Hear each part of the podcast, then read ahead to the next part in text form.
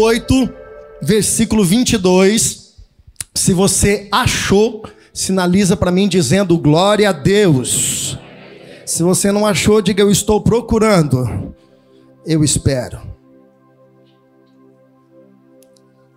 Essa semana o Senhor tem tratado muito comigo nessa palavra. Já tive a oportunidade de compartilhar ela numa reunião esses dias, mas o Senhor tem fermentado muito, muita coisa para falar sobre ela. Marcos capítulo de número 8. Irmãos, esse é um milagre exclusivo. Você não vai ver em outros evangelhos esse milagre. Ele é algo exclusivo, exclusivo. Quem achou, diga amém. Diz assim a palavra de Deus. E chegou a Betseba, Betsaida, e trouxeram-lhe um cego e rogaram-lhe que o tocasse. E tomando o cego pela mão, levou para o lado de fora da aldeia, e cuspindo-lhe nos olhos, impondo-lhe as mãos, perguntou se via alguma coisa. E levantando ele os olhos, disse: Vejo os homens, pois o vejo como árvores que andam. Depois disso, tornou-lhe, pois, a mão sobre os olhos e lhe fez mais uma vez olhar para cima e ficou então restaurado e viu a todos claramente. E mandou para casa dizendo: Não entres na aldeia, nem diga a ninguém da aldeia. Feche os seus olhos onde você está. Se você puder e assim faça, coloque as mãos no seu coração. Você vai orar do teu jeito. Você veio aqui para ouvir a voz do Espírito Santo. E a sua oração nessa noite é para que o Espírito Santo fale com você através da palavra. E eu quero que você abra o teu coração, se desarme de todos os argumentos, se desarme de todas as suas desculpas, de todas as suas muletas, e teu coração esteja aberto para o Espírito de Deus falar. Pai, obrigado pela tua presença. Nós sentimos o peso da tua glória, nós sentimos, ó Deus, a tua presença neste lugar.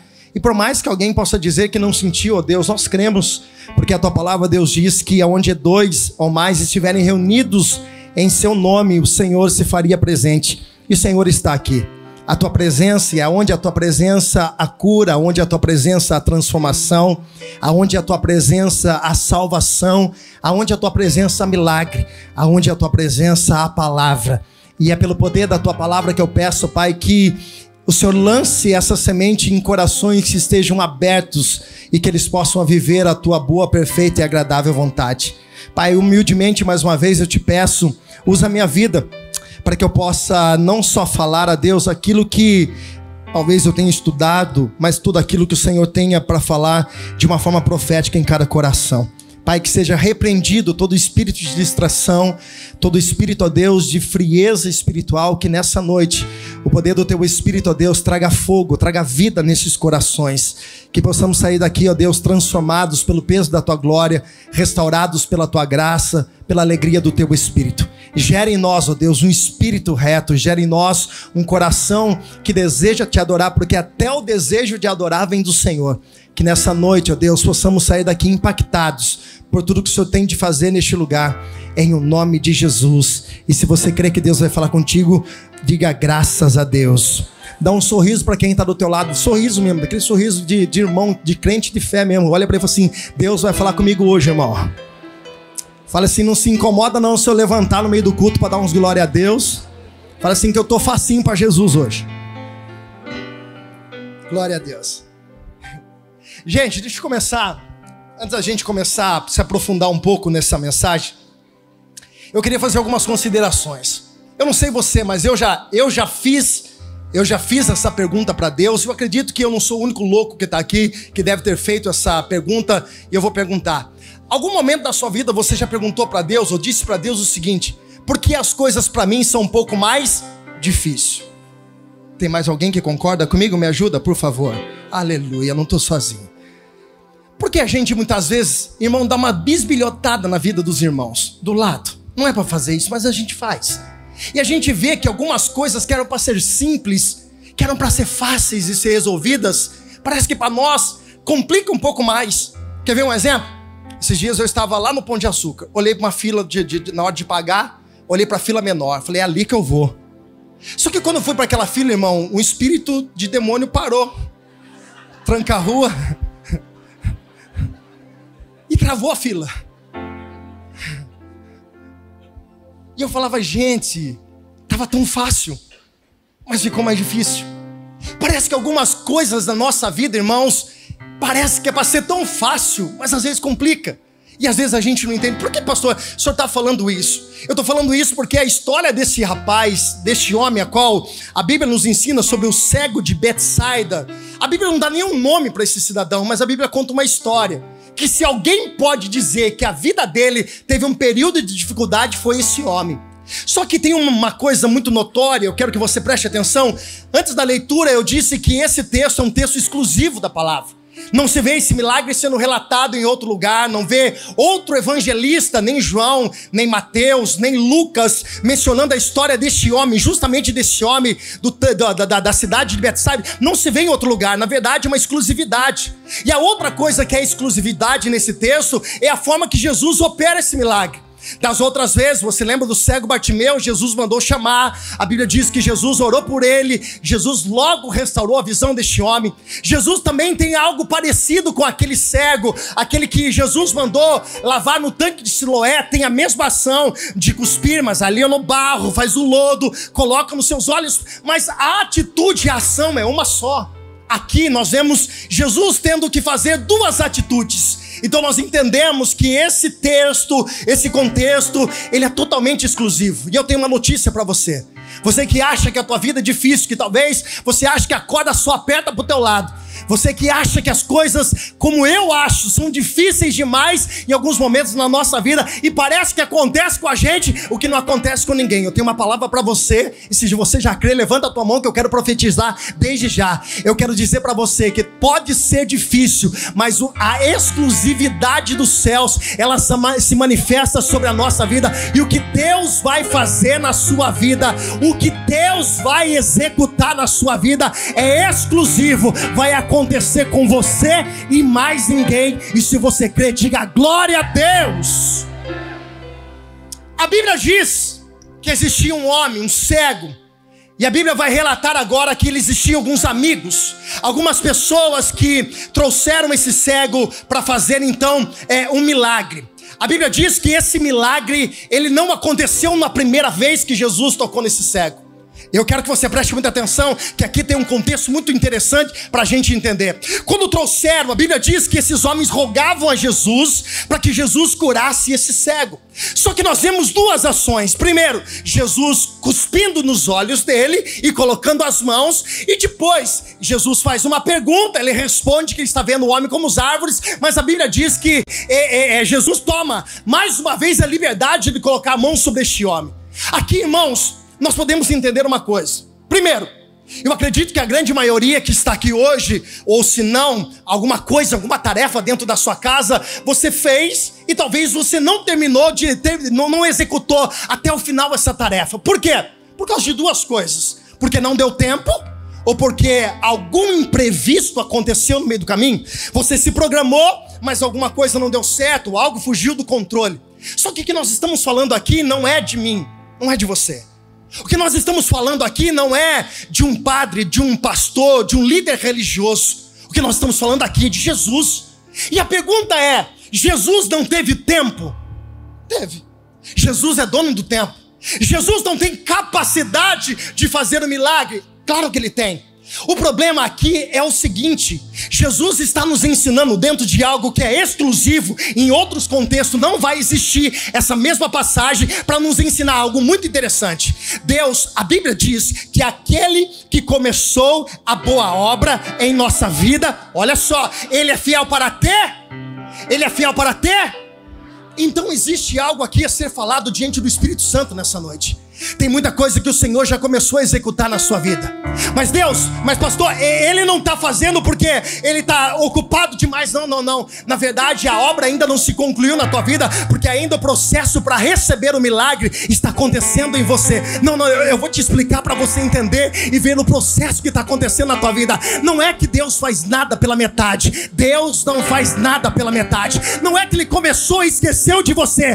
Deus não esquece porque ele é dono do tempo. Ele tem todo toda a consciência, ela é onipresente, onisciente. O que Jesus está dizendo para alguém aqui hoje é que o processo está acontecendo. Sem uma, sem duas, sem três, isso depende da tua preparação. Quanto mais rápido você se preparar, mais rápido a promessa de Deus vai chegar. Mas eu tenho uma palavra profética para o teu coração essa noite. Ele começou a obra e ele é fiel para terminar aquilo que ele começou.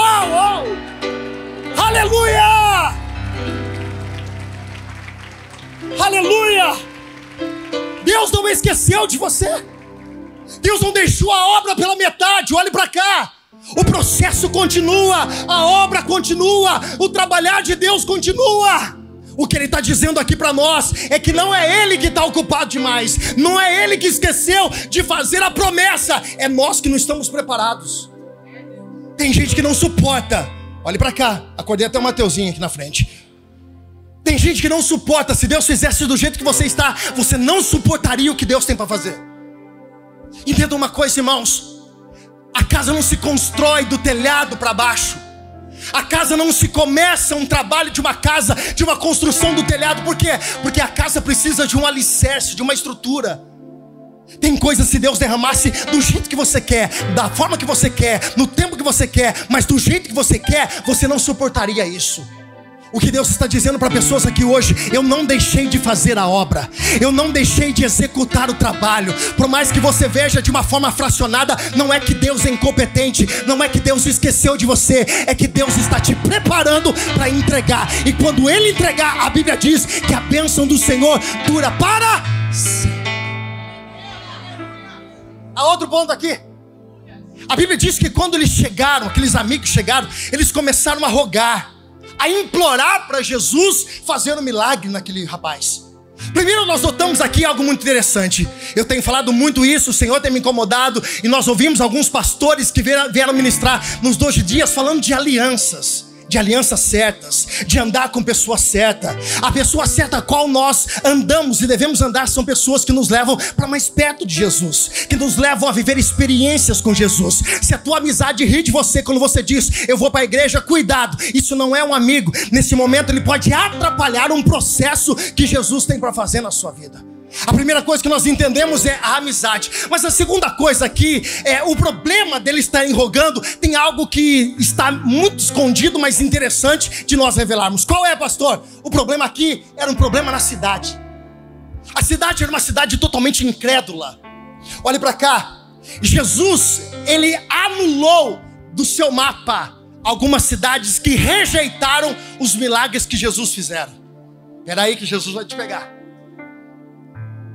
Tanto a cidade de Corezim como a cidade de Betsaida foram cidades que Jesus pregou demais a palavra. Jesus pregou arrependimento, Jesus pregou milagres, viveu milagres naquele lugar, só que aquela cidade não se converteu ao evangelho. Aquela cidade, ela se recusava a se entregar totalmente para Jesus. Fica em casa que Jesus te viu, não adianta você correr agora. Qual é a intenção dessa mensagem, pastor? Eu vou te explicar.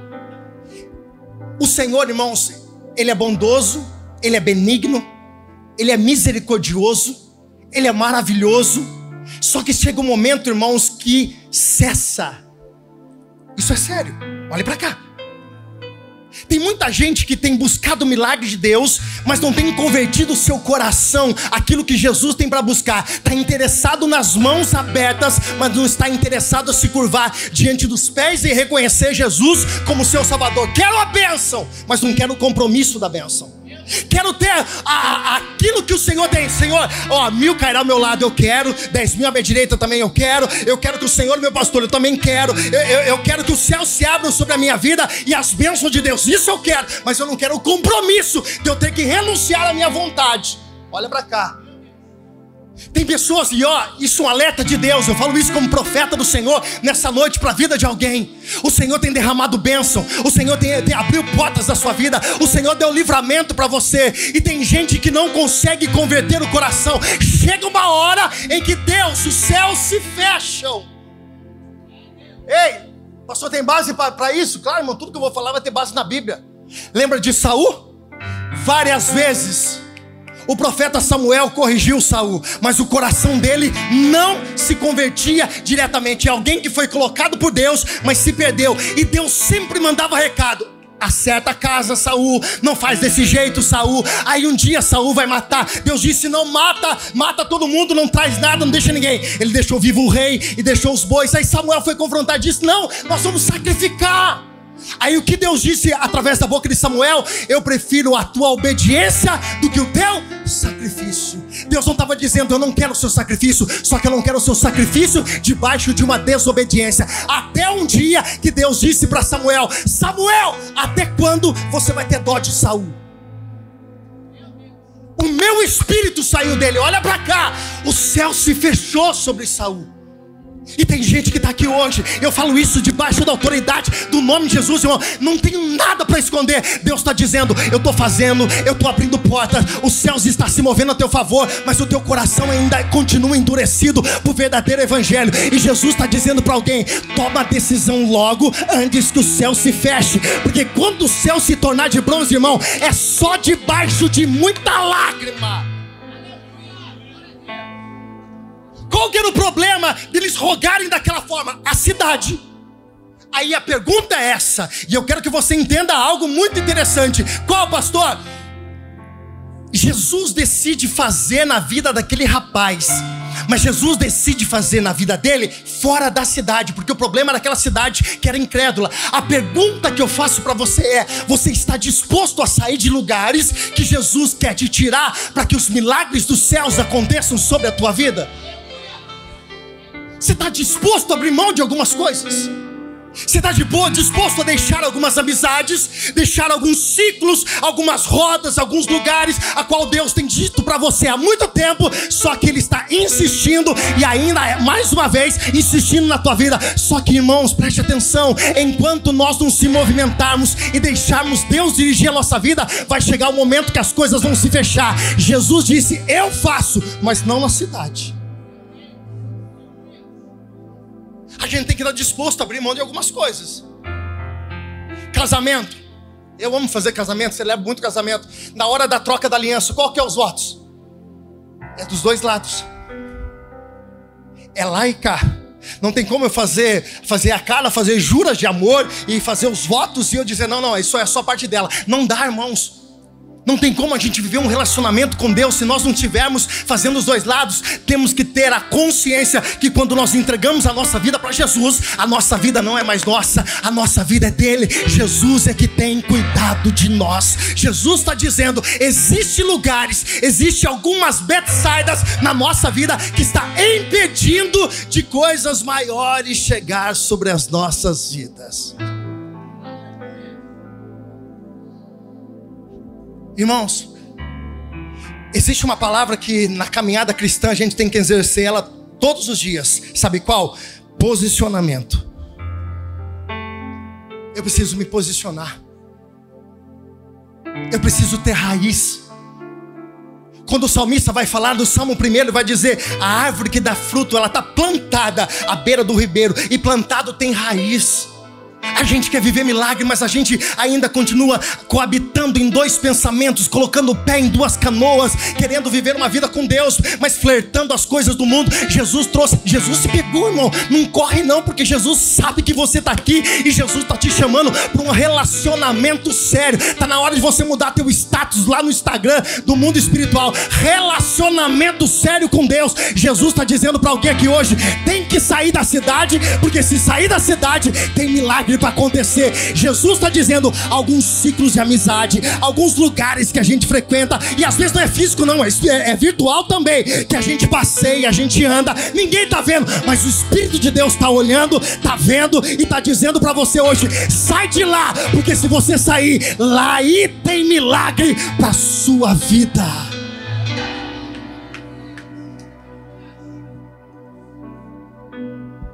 O que pode estar nos impedindo é o lugar. O que pode estar nos impedindo é aquilo que o Senhor já tem impedido para nós, cobrado de nós. Sai fora disso. É um tal de vai e volta, é, é uma sanfona espiritual. Uma hora está assim, uma hora está assim, uma hora está assim, uma hora está assim. Irmãos, decide logo. Não dá para coabitar em dois pensamentos, não dá para andar com o pé em duas canoas. Uma hora, irmãos, a canoa vai para um lado, a outra vai para o outro. Ah, sabe o que vai acontecer? Que você vai cair. Está na hora da decisão. Jesus te chamou aqui para dizer: Eu tenho muita coisa para entregar na tua vida. Tem muita janela dos céus para se abrir sobre a tua vida. E eu quero profetizar. Em nome de Jesus, levante as suas mãos que eu quero profetizar. 2023 vai ser o ano que os maiores milagres da sua vida vai viver. Mas para isso, sai de Bethsaida, irmão. Jesus estava dizendo: Eu faço. Mas o que eu disse sobre Betsaida ainda continua. E a Bíblia diz que Jesus pegou ele pelas mãos e levou para para fora. Preste atenção, irmãos. Jesus não propôs a ele uma mudança sem dar a ele segurança. Nossa. Jesus não vai chegar para você e dizer assim, ó, sai fora disso, faça aquilo, deixa aquilo outro, sai desse ciclo aqui, sem te dar segurança para fazer isso. Qual era a segurança? Jesus pegou pelas mãos dele. Jesus está dizendo para algumas pessoas: essa decisão não vai te desamparar. Quando você decidir, as mãos do Senhor estarão sobre a tua vida. Ele vai te conduzir. E digo mais: para onde Deus te levar, Ele vai te sustentar. Pastor, não entendi. Para onde Deus te levar, Ele vai te sustentar. Pastor, tem base para isso? Tem. Lembra de Elias? Elias! Vai para o ribeiro de Querite. Foi lá, bebeu água, ficou lá, os corvos alimentavam. Quando tudo estava acabando, Deus disse: sai daí, vai para Sarepta. Tem uma viúva, tem alguém. Irmãos, Deus não vai te arrancar de um lugar. Deus não vai tirar de um ciclo, de um lugar onde você tem algumas alianças, de algum lugar que você já está acomodado. E estou dizendo isso em todas as áreas, irmão. Pode ser até questão de profissional que Deus está trabalhando com alguém aqui hoje. Deus está dizendo: eu não tiro você de lugar, não gero em você uma mudança sem te dar uma segurança. O que você precisa hoje é aprender a segurar nas mãos de Deus e deixar Deus conduzir a tua vida.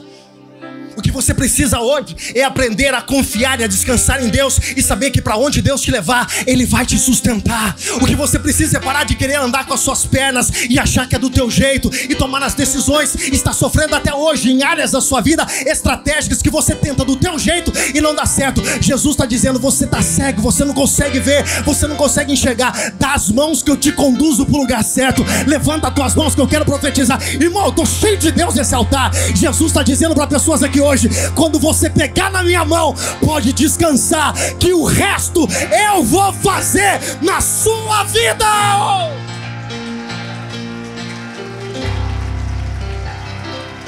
Irmãos, eu estou sentindo uma graça de Deus. Chega de andar do teu jeito. Chega de andar da tua forma. Chega de querer fazer as coisas. Você não está vendo que está dando errado, irmão? Você está dando murro em ponta de faca. Está insistindo em algo que Deus não quer. Está tentando fazer aquilo que Deus está dizendo. Para, tira as mãos. Porque se você colocar as suas, eu tiro as minhas. Eita Deus. Versículo 22 diz que levaram, ou melhor, trouxeram aquele rapaz até a presença de Jesus. Ele foi trazido até Jesus. Ele foi trazido. Ele foi?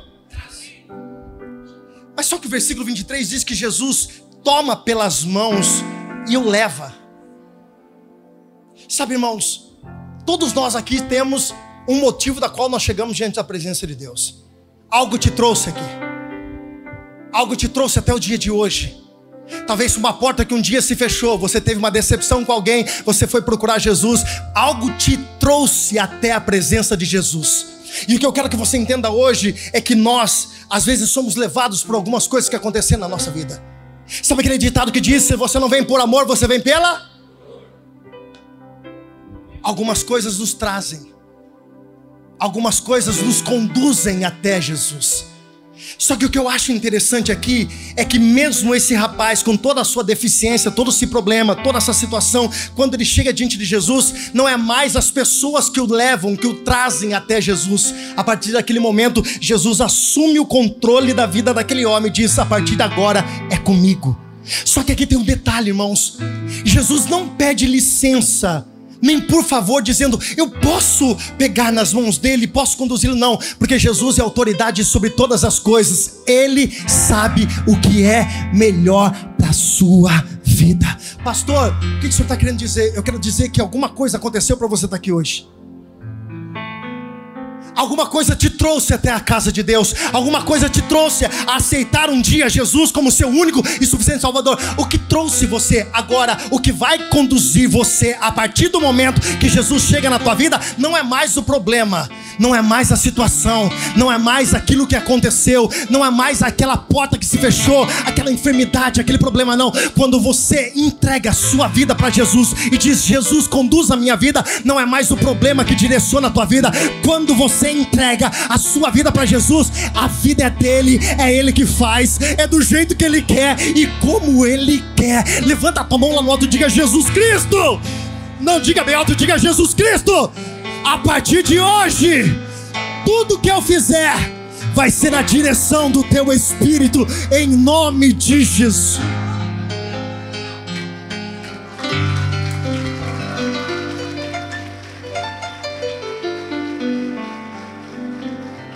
Se não faz sentido. Um problema fez com que os amigos levassem ele até Jesus. Se ele tivesse esse problema, ele ia? Provavelmente não. Porque essa cidade rejeitou Jesus, provavelmente ele já tinha ouvido lá atrás. Alguém já tinha falado de Jesus para ele. Mas preste atenção numa coisa e dê glória a Deus se você entender. Se ele não tivesse essa situação, talvez ele não estaria na presença de Jesus. Olhe para cá e preste atenção.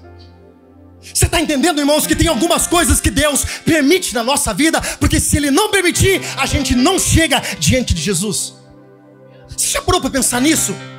Olha o que a Bíblia diz: Deus é quem faz a ferida e é o mesmo Deus que cura as feridas. Tem muita coisa que você falou, foi o diabo.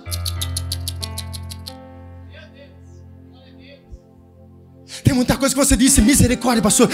Crê em Deus Pai, sangue de Jesus tem poder. O capeta se levantou.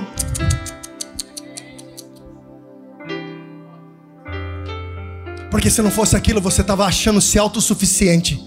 E você ia dizer: na igreja para quê? Eu já tenho Deus no meu coração. Eu já falei isso. Para que entregar minha vida para Jesus? Para que descer as águas do batismo? Eu já tenho Jesus no meu coração.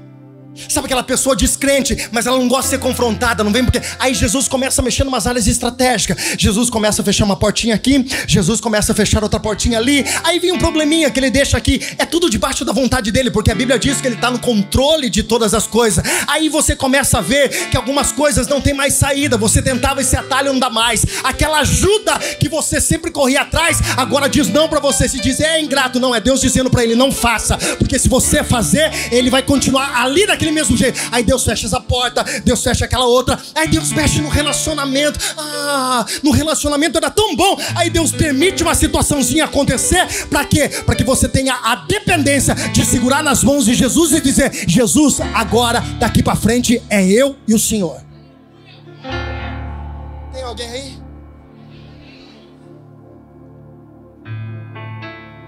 Agora alguém podia dizer, pastor, Jesus não prolongou demais o sofrimento desse rapaz? Ele já não tinha um arrependimento, Nando? Jesus já não poderia ter feito, ah, tudo bem, Betsaida era Betsaida e já tinha acontecido, mas Jesus poderia ter feito um milagre em Betsaida. E aí Jesus poderia dizer, tá vendo Betsaida? Eu ainda continuo. Jesus não poderia ter poupado um pouco o sofrimento? Alguém já falou essa, fez essa oração para Deus? Deus não pode ser mais rápido.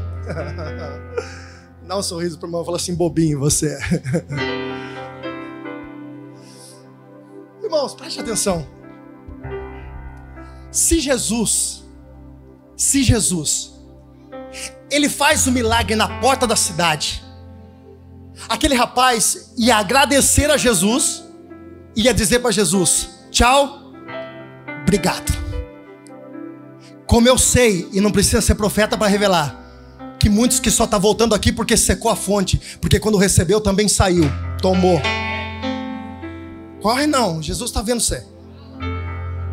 Quando a corda começa a apertar, o negócio começa a dar trabalho, deixa eu a igreja. Agora precisa fazer sete quarta-feira, quinze quarta-feira. Aí deu uma navegada tranquila, o mar começou a ficar calmo. Tchau, obrigado. Quando eu precisar, Jesus não é um posto de conveniência que você chega a hora que você quiser, pede o seu pedido, ele entrega para você, você fala tchau, paga e fala tchau. Não, não, não, não. Jesus sabe trabalhar. E o que Jesus está nos ensinando aqui, que tem muita coisa que você quer, ele não vai entregar agora. Por quê?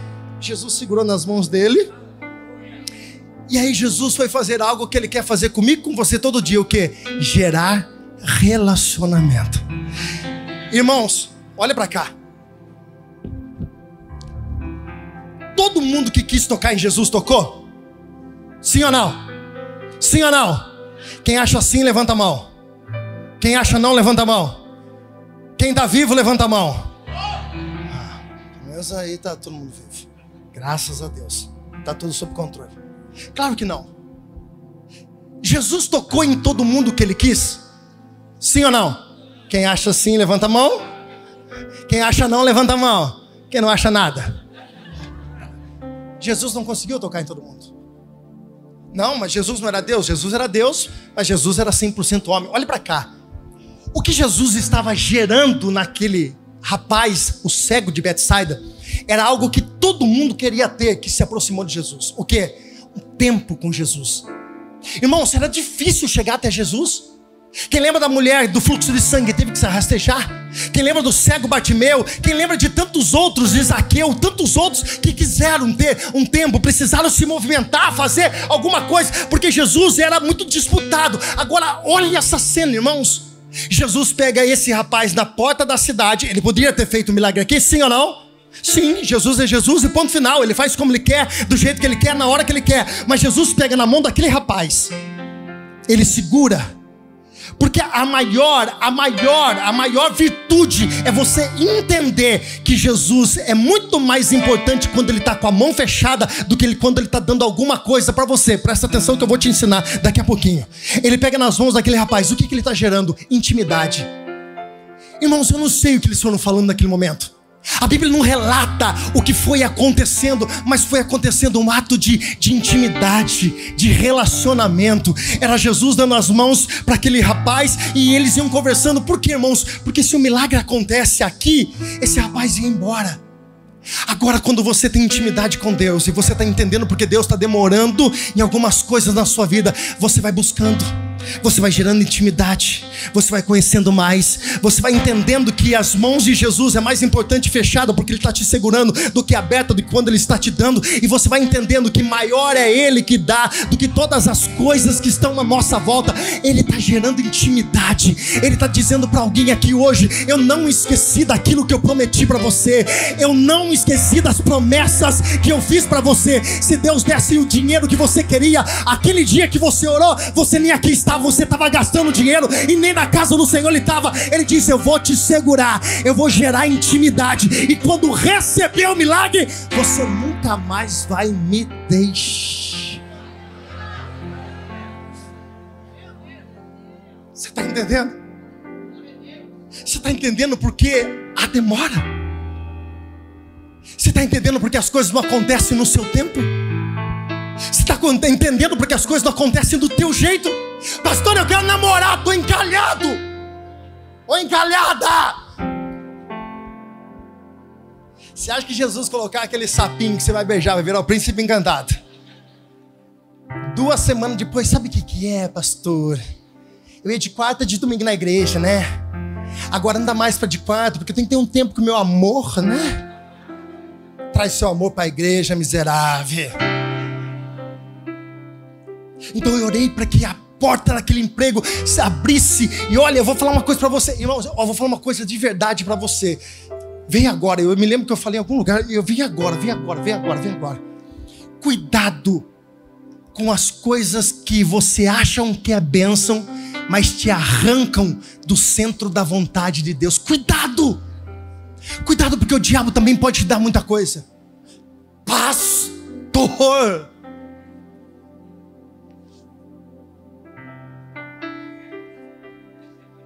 Tem base bíblica? Eu gosto de gente assim. Tem alguns que você vai falar com ele e fala assim, mas está na Bíblia isso? Não, tá voando. Passarinho, a cegonha que me trouxe para a terra que me contou. Ah, dormi. Lembra quando Jesus, Mateus capítulo 4, foi levado para o deserto? Pelo quê? Pelo Espírito.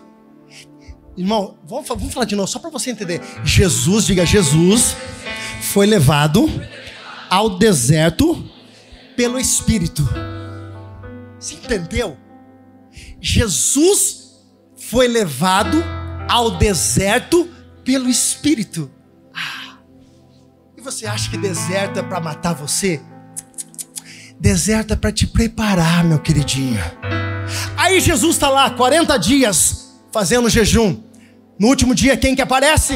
O próprio. Tem gente que fala assim, pastor, eu não gosto quando o senhor fala capeta, diabo.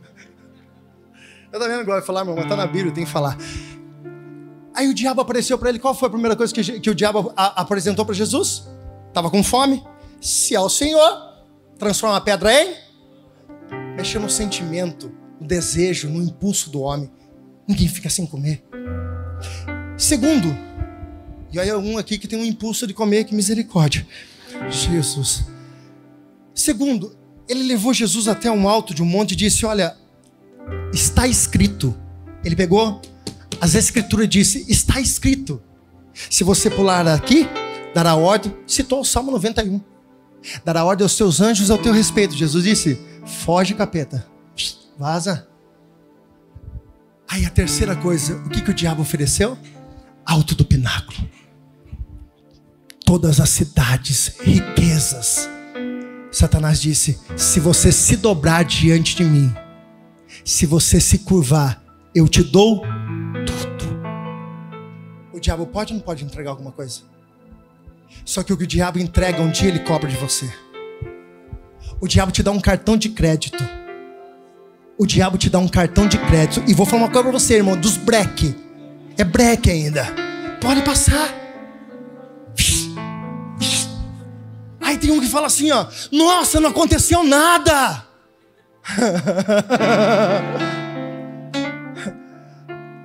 Nossa, acho que extraviou a fatura.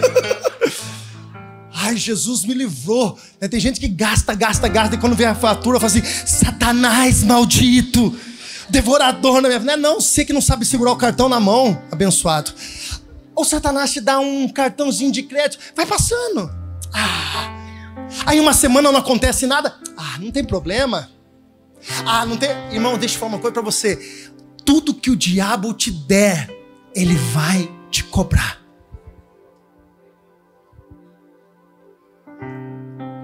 Toma cuidado, que tem muitas coisas que estão aparecendo na tua vida, não é Deus que está te dando.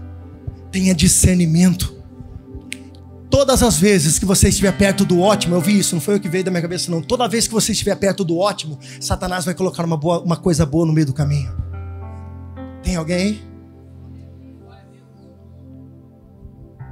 Toma cuidado. A Bíblia diz que quando Jesus levou ele para fora, irmãos, eu, eu fico imaginando a cena. Uma vez Jesus cuspiu no chão, já é meio estranho. Agora, veja só, Jesus cuspiu nos olhos, nos. Então não foi uma cuspida só, não, irmão. Foi duas cuspidas.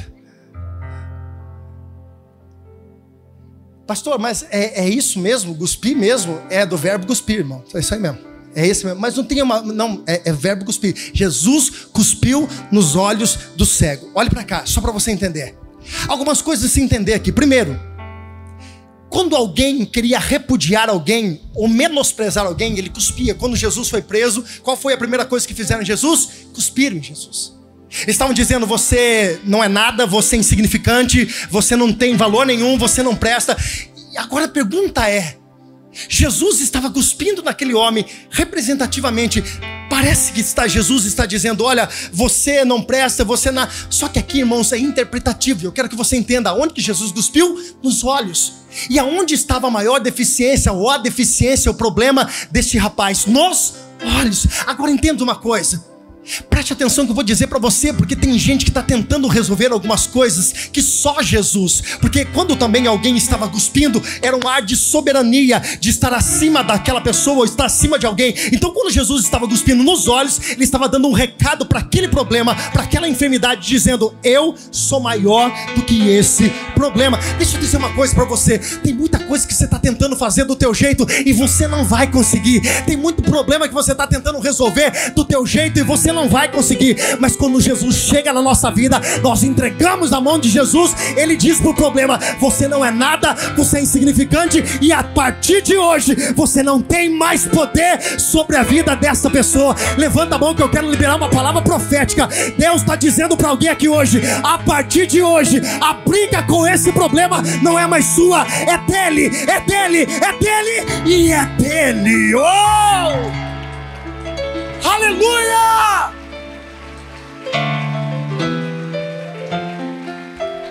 Você pode me ajudar a pregar? Dá um sorriso para quem está do lado e fala assim: Jesus comprou essa briga tua, irmão. Não, não, não. Se eu sou, se eu dava um grito perto dessa pessoa, olha para ele e diga assim: Jesus comprou essa briga, meu querido. Oh! Quando Jesus perguntou, quando Jesus cuspiu, ele fez uma pergunta. E a pergunta é essa: você está vendo? E qual foi a primeira resposta desse homem? Vejo o homem como árvores andando. Jesus toma mais uma vez, colocar as mãos sobre ele, e a segunda vez ele vê tudo. O que, que isso significa? A primeira cura foi a cura natural. Preste atenção. A primeira cura foi a cura em que os olhos dele se abriu. O milagre já aconteceu. Só que aqui existe um outro detalhe. Quando Jesus toca a segunda vez nesse homem, Jesus está abrindo o entendimento dele. Olhe para cá.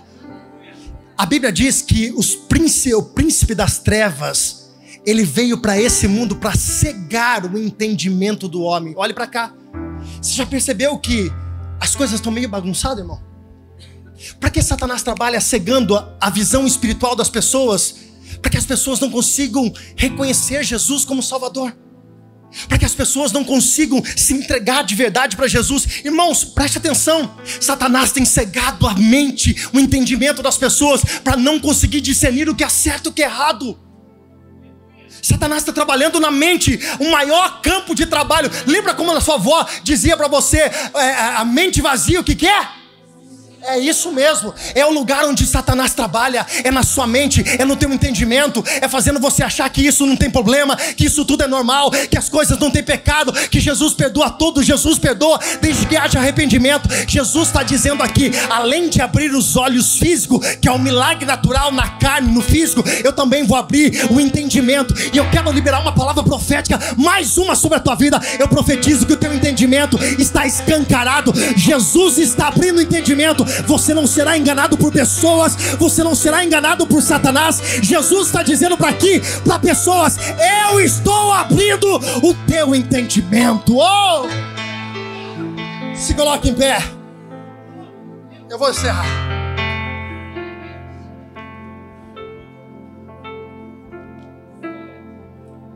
Esse rapaz começa a enxergar tudo. E ele enxerga tudo distintamente. Qual é a primeira visão? De longe. Diga em nome de Jesus. Levanta a tua mão direita lá no céu, diga em nome de Jesus. Que o Senhor, nessa noite, abra a minha visão para que eu possa enxergar longe. Levanta a sua mão, mantenha a sua mão levantada. Eu profetizo que o Senhor dará visões estratégicas para você, no teu trabalho, na tua família, coisas novas o Senhor vai colocar diante dos teus olhos. Os teus olhos espirituais vão se abrir para que você veja o sobrenatural se movendo através da sua vida. Só que a segunda é distintamente ela literalmente discernimento, e é isso que o Senhor tem preparado para a tua vida. O inimigo não vai mais enganar você. Preste atenção. Quando Jesus faz tudo isso, ele dá uma ordem, ou melhor, algumas ordens. A primeira, ele diz: vá para casa. Vamos lá. Vai para. Qual é a primeira ordem de Jesus? Vai para que, que Jesus estava dizendo? Jesus estava dando um destino, uma direção. Jesus estava dando um local, um direcionamento. um destino para ele. Jesus estava dizendo: o seu lugar é lá casa, e você pode trazer isso para qualquer área da sua vida hoje. Seja a tua área espiritual, seja a tua área emocional, seja a tua área financeira, profissional. Jesus está te dando destino, dizendo: Eu vou te levar ao lugar certo, eu vou te dar destino ao lugar certo. Preste atenção. Só que tem um detalhe aqui.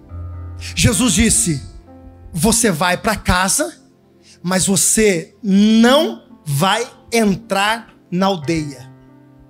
O que, Jesus estava dizendo? Eu te dei um destino. Só que nesse destino existe um caminho, uma cláusula que você não pode quebrar. Qual é? Entrar na aldeia. Voltar para o lugar da onde Deus te tirou. Voltar para o lugar aonde o Senhor te arrancou. Não sei se você está entendendo. Não volte para o lugar onde você orou para sair. Não volte para lá. Não volte para o lugar aonde um dia você orou para Deus te tirar de lá. Não volte para lá. Toma cuidado. Porque Betsaida parece atrativa. Betsaida parece aparentemente um lugar bom que nos atrai, que nos leva, mas esse não é a rota que Deus quer que você volte para lá. Jesus está dizendo: Eu te dou um destino, e nesse destino você está proibido de entrar nesse caminho, nessa rota. Não é mais necessário você voltar para lá. Escute, irmãos, Deus não quer que você fique vagando isso em qualquer área da tua vida. Qualquer coisa serve, qualquer jeito tá bom. Ah, o casamento deu uma melhoradinha, ah, a vida financeira deu uma melhoradinha, as coisas deram uma ajeitada. A gente é muito da gambiarra, irmãos. E esse espírito de gambiarra que nós colocamos, levamos como rótulo e nós achamos que qualquer coisa tá bom, nós levamos para nossa vida espiritual, para nossa vida com Deus, e a gente acha que qualquer coisa tá bom. Não, eu vim de quarta, eu vim de domingo, até dou minha oferta, vim aqui, dou umas moedinhas para a igreja, irmãos. Deixa eu falar uma coisa para você, de verdade, com muita maturidade, Deus não precisa da tua esmola. Você acha que isso aí vai mexer no seu psicológico e vai deixar sua consciência mais tranquila? Estou dizendo para você, pastor, o senhor está louco? Não, eu estou abrindo seus olhos espirituais. Jesus não quer a tua esmola, Jesus quer teu coração. Porque se Jesus tem teu coração, Ele tem tudo na tua vida, porque tudo não é seu, tudo é dele. Então você não precisa mais voltar para Bethsaida. Existem alguns lugares que Jesus está dizendo para você hoje: ou você deixa, ou o céu se fecha na tua vida. Ou você sai desse caminho, nunca mais você volta lá. E ele diz mais: não fale para ninguém de Betsaida. Relacionamentos rompidos. Eu preciso orar para alguém aqui hoje. Alguém que precisa deixar Betsaida nesse altar hoje. Você precisa romper algumas coisas, você precisa sair de alguns lugares. E eu estou te chamando para um confronto nessa noite de uma libertação emocional. Talvez a sua Betsaiba é alguém que disse: se não for comigo, você nunca vai ser feliz com ninguém. Isso aí é Betsaiba. Betsaiba é a cidade da destruição. Jesus não quer destruir, Jesus quer restaurar o teu emocional, o teu espiritual, o teu físico, o teu financeiro. Jesus quer coisas novas, mas algumas coisas precisam sair em nome de Jesus. E eu preciso orar. Se tem alguém que já sentiu no coração que precisa deixar alguma coisa nesse altar, talvez a sua saiba essa mágoa, esse rancor, esse ódio, porque alguém te passou para trás, você foi traído. Se tem alguém, eu não vou nem ficar fazendo apelo. Sai do seu lugar, vem para cá que eu quero orar por você.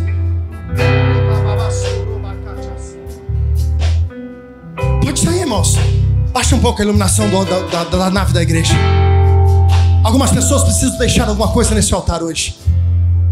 Algumas pessoas precisam se libertar e sair de alguns lugares de destruição. Jesus está te chamando para algo sério. Jesus está dizendo: Eu tenho muita coisa para fazer na sua vida. Eu tenho muita coisa para fazer na sua vida. Liderança, vem ajudando, por favor. Os pastores estão lá no fundo, por favor. Mais perto do altar que vocês puderem ver. Segura aí. Se você consegue colocar a mão no altar, se você consegue, coloca a mão no altar. Diga para Deus, Deus, eu estou deixando, eu estou deixando, Deus, coisas que não pertencem mais para mim. Em nome de Jesus. Em nome de Jesus. Os pastores, por favor. Em nome de Jesus. O Senhor tem quebrado maldições nessa noite. O Senhor está destruindo coisas que foram feitas no mundo espiritual contra a sua vida. Senhor está quebrando nessa noite, assim diz o Senhor, obras, palavras que foram proferidas contra a tua vida. O Senhor está te libertando, o Senhor está te tirando você de uma prisão emocional hoje, assim diz o Senhor. Você nunca mais vai voltar para o lugar das tuas lágrimas, para tua destruição. Assim diz o Senhor. Hoje é o dia da tua cura e da tua libertação. Assim diz o Senhor. Nunca mais você vai voltar para o lugar onde você orou para sair. Deus está dizendo: coisas novas eu faço sobre a tua vida. Igreja, por favor, pastores, comece a orar. Líderes que estão no banco, líderes que estão no banco, por favor, comece a orar, comece a orar, comece a orar por essas pessoas. Existem muitas pessoas aqui. Em nome de Jesus, em nome de Jesus, pastores, sobe aqui no altar, me ajuda a orar aqui.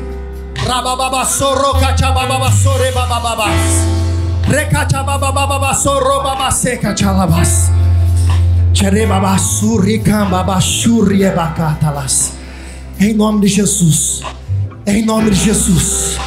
O Senhor te traz cura hoje. O Senhor te traz cura, igreja. Se você puder, levante as suas mãos e comece a interceder. Hoje a cura neste lugar. Há uma unção de cura sendo derramada neste lugar. Há uma unção de cura sendo derramada neste lugar. Pessoas estão sendo libertas. Pessoas estão sendo curadas. Louvor, sai daí vocês, me ajudem a orar. Me ajudem a orar. Tem muita gente, muita gente. Deixa só os músicos tocando.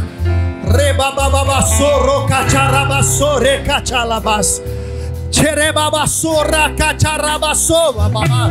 Oh, rebebaxere, cachababassova, balas. Espírito de cura. Rica chabassoro, candassova, bassore. Cherebabassora, cacharabassova, basse. Estenda suas mãos, igreja, estenda suas mãos. Eu ouço barulho de correntes quebrando, de grilhões quebrando, de laços do passarinheiro sendo destruídos nessa noite. Eu sinto pessoas sendo libertas de Betsaibas nessa noite. Todo trauma de, de infância, toda palavra que foi proferida contra a sua vida, toda arma que o inimigo estava usando para te aprisionar. Jesus te liberta hoje. As mãos dele estão sobre a tua vida, estão te levando para longe do lugar da tua dor, do lugar da tua derrota, do lugar do teu fracasso, do lugar da mentira que tentaram plantar no teu coração.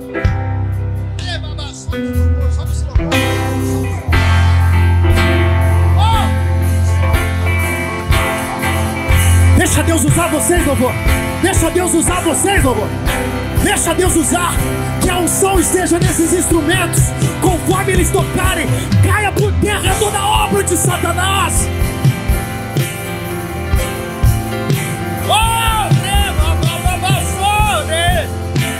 Há uma unção de quebrantamento neste lugar. Há uma unção de cura.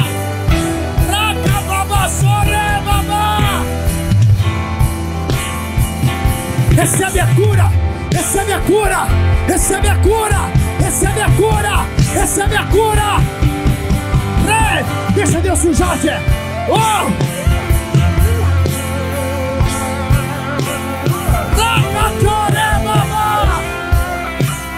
Recebe a cura! Recebe a cura! Xarabassore, cacha! Rechababassore!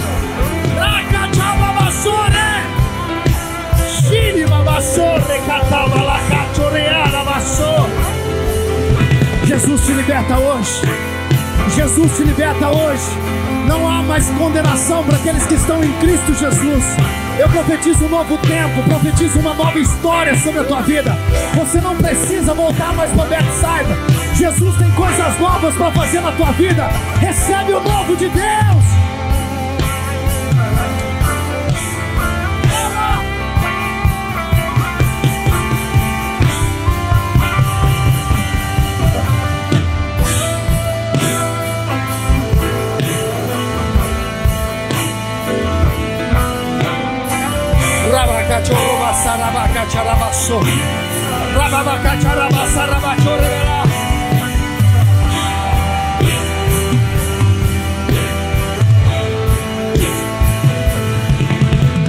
O Senhor te dá cura nessa noite.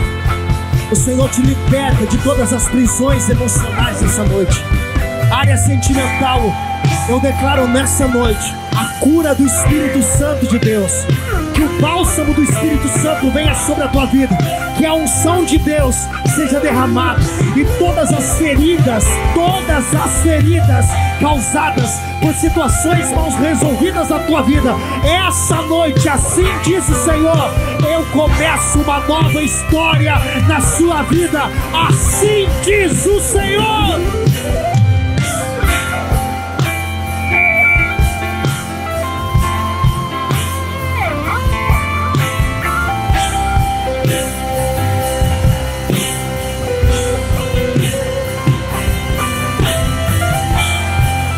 Cachorro. Xereca chasa rabasso.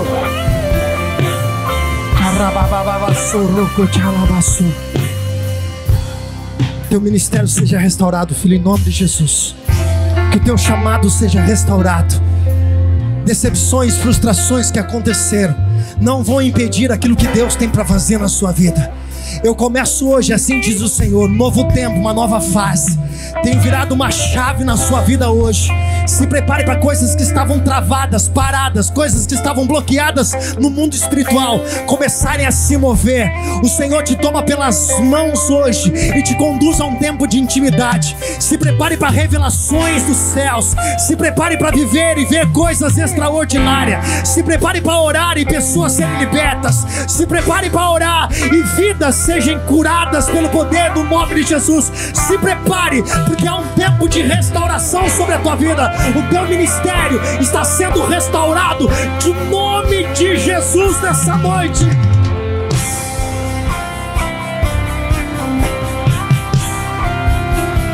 Em nome de Jesus.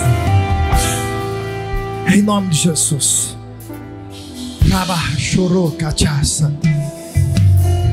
Vocês que estão aqui na frente, igreja, vocês podem me ajudar estendendo as mãos?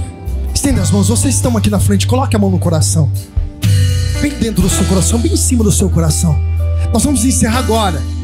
Mas você vai dizer algo para Deus. Você vai dizer, Deus, eu estou deixando nesse altar. Diga, eu estou deixando nesse altar a minha Bethsaida. Fala assim, a partir de hoje, isso não me atrapalha mais. A partir de hoje, isso não vai mais impedir eu viver o teu propósito. Diga, eu decido nessa noite deixar nesse altar aquilo que travava, que bloqueava, que impedia eu viver o novo de Deus. A partir de hoje, diga, a partir de hoje, em Cristo Jesus, eu sou uma nova criatura, em nome de Jesus, Pai. Que essa oração nessa noite alcance o teu trono de glória e que o novo do Senhor esteja sobre a vida deles, em nome de Jesus. E toda a igreja aplauda Jesus. Vocês estão aqui na frente, você vai receber um abraço de alguém, alguém, alguém vai te abraçar aí. Depois você volta pro teu lugar. Pode subir. Deus abençoe, mano. Deus abençoe em nome de Jesus. Deus abençoe, Deus abençoe. Glória a Deus. Deus abençoe. Deus abençoe. Deus abençoe em nome de Jesus. Glória a Deus. Uau! Aleluia!